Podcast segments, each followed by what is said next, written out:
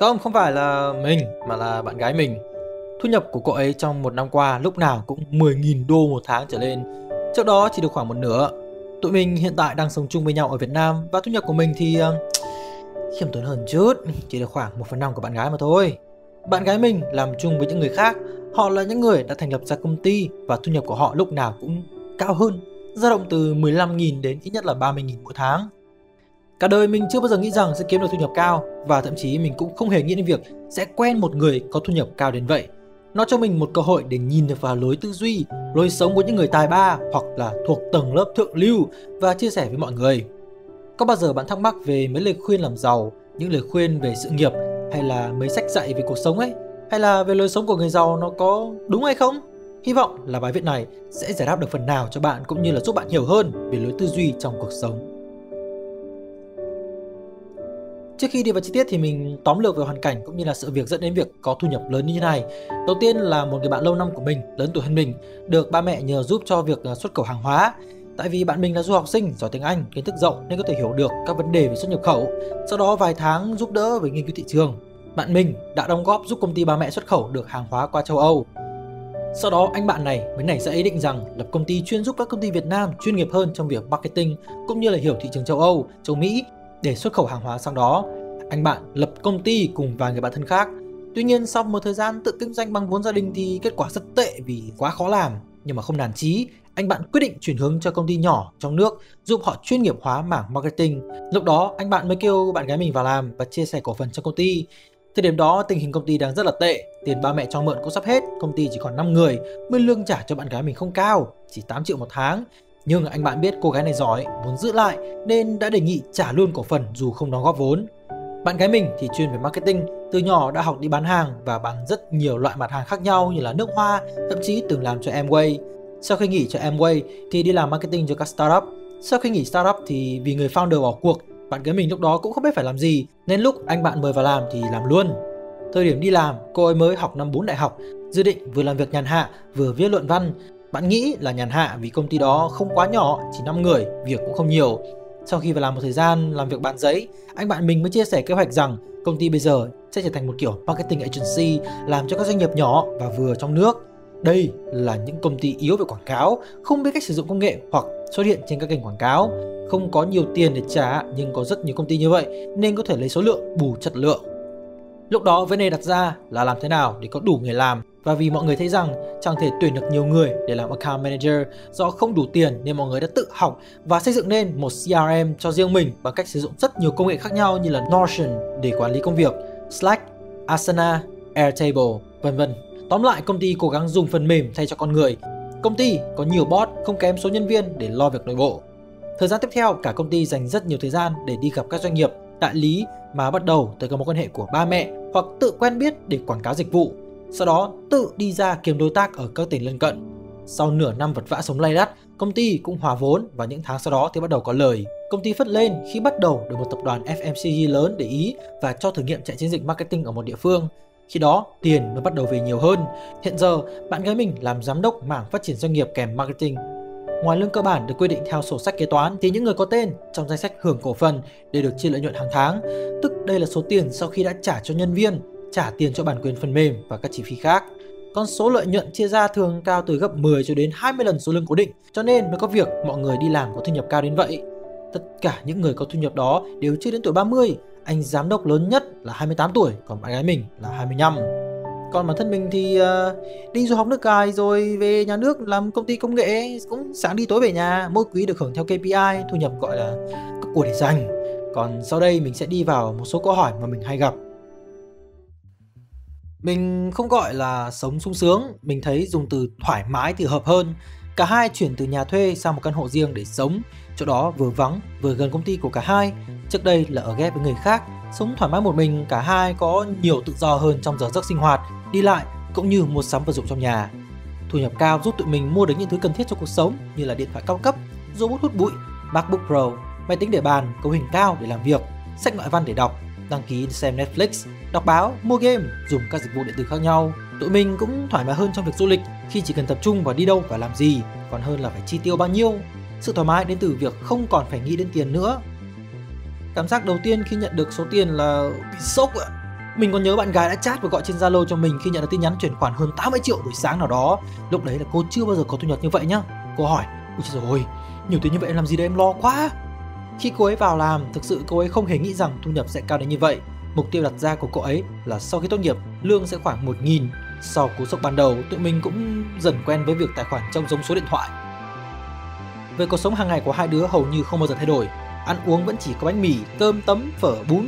Một tuần sẽ ăn sang một lần, hóa đơn khoảng 500 nghìn đến 1 triệu thôi. Sự khác biệt với khi trước là một chỗ tụi mình chỉ quan tâm xem chỗ ăn đó có ngon hay không thôi, chứ không quan tâm về giá cả nữa. Tương tự với sách hay là các dịch vụ giải trí như là Netflix, FPT Play, game hay điện tử.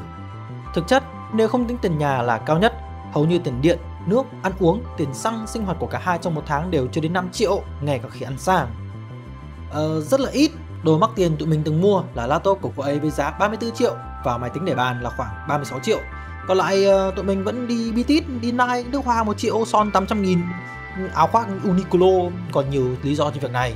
Thứ nhất là mọi người thường mua đồ hiệu là để thu hút sự chú ý. Nhưng mà cô ấy đang là giám đốc bộ phận ở công ty nên là điều đó không cần nữa. Cô ấy có đủ sự tôn trọng và kính trọng của mọi người đến từ cấp trên lẫn cả cấp dưới. Tụi mình quen có nhiều người giàu và việc khoe với họ trở nên vô nghĩa. Nếu bạn mua một cái áo khoác 500 đô, bạn sẽ thấy người khác mặc cái áo khoảng nghìn đô, bạn sẽ cảm thấy nhảm nhí với việc dáng khoe áo của mình. Mình đã được một người trong công ty cho xem chiếc đồng hồ Omega Speedmaster Apollo 11 bằng vàng, được sản xuất trong dịp kỷ niệm 50 năm của Neil Armstrong đặt chân lên mặt trăng năm 1969 đến năm 2019. Chiếc đồng hồ đó ở Việt Nam không có quá 5 cái, giá bán thì chắc chắn là không dưới 20.000 đô rồi. Tụi mình quan tâm đến chất lượng nhiều hơn cũng như là niềm vui chờ đợi. Mình nghĩ thú vui của việc mua hàng từ đến việc đọc review, so sánh, đánh giá chất lượng sản phẩm, đắn đo mua và sau đó nhiều tháng nhẫn nhịn cuối cùng mua được. Đó là cảm giác mua sắm đã nhất. Tuy vậy, lần chi tiêu mắc nhất của tụi mình là bữa ăn ở một nhà hàng Michelin ở Singapore khi đi du lịch với công ty. Hôm đó mỗi người 200 đô. Theo mình thấy thì là không, tiền sẽ chỉ phóng đại bản chất con người lên mà thôi. Có hai trường hợp có nhiều tiền. Một là do ba mẹ để lại cho con cháu gọi là thừa kế, hoặc là nhờ vào một may mắn ngẫu nhiên như là trúng số hoặc lấy chồng giàu. Hai là do tự bản thân mang lại. Dù trong trường hợp nào thì có nhiều tiền cũng không thay đổi bản chất một người mà thường phóng đại nó lên. Hãy xét về những người trong công ty có nhiều người trong số đó mình quen biết từ hồi còn đi học, bản tính của họ thế nào, có nhiều tiền nó không thay đổi. Nếu hồi đi học, họ đã là một người thích chứng tỏ bản thân, thích khoe khoang thì bây giờ họ chi nhiều tiền để mua đồ hiệu để phục vụ điều đó. Nếu họ đã là người rộng lượng, họ sẽ chi nhiều tiền để giúp đỡ bạn bè như là ba bạn bè đi ăn nhà hàng Úc, Nhật, đi du lịch châu Âu về sẽ mua tặng túi sách cao cấp. Mình biết có trường hợp một nhân viên trong công ty làm việc tốt đã được sếp hào phóng tặng cho thẳng điện thoại iPhone XS. Nếu họ đã là người hiếu thảo, họ sẽ dành tiền để giúp đỡ ba mẹ, mua bảo hiểm cho ba mẹ hoặc gửi ba mẹ đến bệnh viện xịn để khám bệnh. Nếu họ là người thích tiệc tùng, chơi đồ xa xỉ, họ sẽ tiếp tục những món đồ xa xỉ mắc tiền hơn trước, có thêm các thú vui mới như là chơi ô tô chẳng hạn. Nếu họ đã trăng hoa, họ sẽ tiếp tục đi chơi gái, chỉ là gái bây giờ cao cấp hơn và họ thoải mái vung tiền với các cuộc tình hơn. Có, ngay cả với ba mẹ. Với ba mẹ, tiếng nói trong nhà của bạn gái mình có trọng lượng hơn, không phải theo kiểu cô gái bắt đầu đưa ra lời khuyên hay là dạy đời mà ba mẹ sẽ hỏi ý kiến cô ấy nhiều hơn. Khi cô ấy nói ba mẹ cũng sẽ lắng nghe, chứ không còn thái độ là nó còn bé lắm, còn non dạ lắm chứ trải đời. Sự tôn trọng và kính nể này cũng được thể hiện ở họ hàng khi cả những người lớn tuổi, bậc cha, bậc chú cũng bắt đầu hỏi ý kiến cô ấy về các vấn đề trong cuộc sống. Còn với bạn bè, thái độ của họ với mình phụ thuộc vào việc họ biết mình đến cỡ nào. Nhóm bạn thân nhất của tụi mình đến nhà tụi mình chơi sẽ nể phục cô ấy và nếu cô ấy cho lời khuyên về vấn đề trong cuộc sống thì họ sẽ nghe. Còn nhóm không thân lắm và không biết về điều này thì cách hành xử vẫn như trước. Nhìn chung, nếu bản thân mình đối xử bình thường, vui vẻ với mọi người thì mọi thứ vẫn như vậy. Tuy nhiên, tụi mình không bao giờ nói với bất cứ ai, kể cả ba mẹ, về con số thu nhập chính xác. Mọi người chỉ biết nó cao, còn cao đến đâu thì tùy họ tự đoán. Duy chỉ có một sự thay đổi rất lớn là ngân hàng sẽ bất ngờ quan tâm bạn hơn. Một hôm, mình chở cô ấy đến ngân hàng để giải quyết các vấn đề liên quan đến thẻ tín dụng. Chị trưởng chi nhánh đã ra trực tiếp chào hỏi, mời chào và dịch vụ một cách rất ân cần. Về cuộc sống hàng ngày thì hầu như là không, do tụi mình ngoài việc chuyển qua nhà mới, còn lại mọi thứ vẫn như là thời còn thu nhập còn thấp. Ví dụ bạn gái mình vẫn còn mặc chiếc áo mua 2 năm trước, giày thì chỉ đi giày Bitit hoặc giày cao gót Juno mua chưa tới 1 triệu. Căn hộ tụi mình thuê nằm trong một khu chung cư bình dân, không phải là khu sang trọng. Tụi mình giữ cuộc sống khá đơn giản, cũng kín tiếng về thu nhập nên là ít khi bị ai làm phiền hay là bị ai để ý. Do đó cuộc sống hàng ngày của tụi mình có nhiều tiền cũng chẳng thay đổi gì mấy. Mặt trái của việc nhiều tiền thể hiện ở công việc nhiều hơn. Thực sự câu nói này đúng, nhiều tiền đồng nghĩa với trách nhiệm cao. Bạn gái mình và nhiều người trong công ty phải làm việc 24 trên 7, lúc nào cũng nghĩ đến công việc. Đi coi phim xong ra khỏi dạp là nghĩ đến công việc, đi ăn xong đi trên đường về nhà là nghĩ đến công việc. Có lẽ đó là mặt trái lớn nhất của việc kinh doanh. Cô ấy lúc nào cũng nghĩ nhiều đến công việc, đến mức nó là một phần không thể thiếu trong cuộc sống. Cô ấy không còn nhiều thời gian để gặp bạn bè hay thậm chí là về thăm nhà dù ở chung thành phố với cha mẹ. Làm việc căng thẳng liên tục khiến cô ấy bị suy nhược thần kinh cũng như là gặp các vấn đề về lưng do ngồi nhiều, bệnh mất ngủ cũng xảy ra thường xuyên hơn. Nhiều lúc nhiệm vụ của mình là giữ đừng cho bạn gái nghĩ đến công việc nữa, mình sẽ kéo cô ấy đi gặp mọi người, đi ăn uống hay là đi chạy bộ.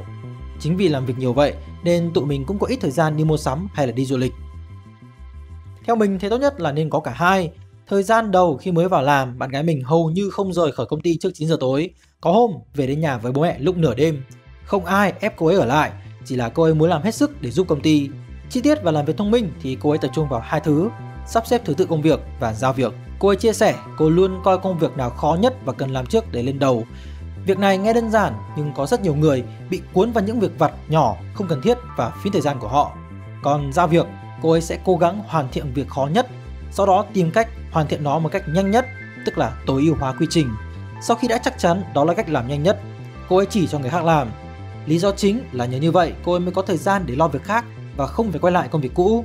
Cô ấy không thích ôm việc, việc nào người khác làm được cô ấy giao hết cho người đó để cô ấy làm những thứ khác hơn. Tức là cô ấy luôn tìm việc khó hơn, quan trọng hơn để làm. Ờ, nhìn vào những người giỏi hàng đầu làm việc, mình thấy lời khuyên này về công việc là đúng và quan trọng. Thái độ quan trọng hơn tài năng. Công ty luôn cần những người chịu khó làm, giao việc làm là làm. Người đó cũng cần có ý chí cầu tiến. Nếu bị nhắc là sai thì nên nghe và sửa hơn là để bụng trong lòng. Mình nhận ra rằng công ty thường ít khi phạt một người vì làm sai, trừ khi sai quy định, mà sẽ phạt một người vì người đó không chịu làm việc đã giao. Hẳn đây là vấn đề khiến mọi người hay suy nghĩ. Kiểu mấy đứa học giỏi như vậy ra đời có làm được việc không hay chỉ biết giỏi sách giỏi vở? Thực ra câu hỏi này không đúng lắm. Theo quan sát của mình thì câu hỏi đúng sẽ phải là người đó có giỏi ở trong cuộc sống không? Giỏi ở đây tức là tự biết giải quyết vấn đề, biết tư duy chọn ra các hướng đi đúng trong cuộc sống. Ví dụ như là biết chọn người mà chơi, biết nắm bắt cơ hội, biết chọn sách báo để mà đọc, biết rèn luyện cơ thể, có ý chí để tự học. Anh bạn của mình, anh ấy học rất giỏi, nhưng ở ngoài trường anh ta cũng giỏi nốt. Giỏi đi xây dựng mối quan hệ, siêng đọc sách, siêng thử những cái mới. Cô bạn gái của mình học cũng giỏi, học bổng đầu vào của nhà trường đại học đấy. Trên lớp cô ấy học chỉ đủ điểm để duy trì học bổng, còn phần còn lại dành phần lớn thời gian để đi bán hàng bên ngoài. Ngoài hai người đó ra, trong công ty có khá nhiều bạn trẻ học lực từ giỏi đến trung bình. Còn dàn lãnh đạo thì nhìn chung, ai cũng đã dành rất nhiều thời gian bên ngoài việc học để làm việc khác, từ dự án cho các tổ chức phi chính phủ đến dự án cá nhân. Công ty cũng có người bỏ học đại học nhưng họ lại có năng lực rất xuất sắc vì tự học bên ngoài. Sau một thời gian đi làm, nếu họ có tài năng thì được đưa lên vị trí quản lý. Như vậy, mình có bốn nhóm người như sau. Nhóm người giỏi trong cuộc sống lẫn việc học, khả năng biết kiếm tiền là rất cao, thường rất giỏi quản lý, rất nhanh chóng lên ở vị trí lãnh đạo. Nhóm người giỏi trong cuộc sống nhưng lại học không giỏi, vẫn có thể trở thành lãnh đạo nhưng hơi khó khăn hơn một chút do khả năng lĩnh hội kiến thức không quá tốt. Dở trong cuộc sống nhưng lại giỏi việc học, có thể trở thành nhân viên xuất sắc, khó có thể trở thành lãnh đạo. Dở cả việc sống lẫn việc học ờ, thì khó có việc thôi. Còn những ai ở mức trung bình trong cả hai thì sẽ là nhân viên trung bình.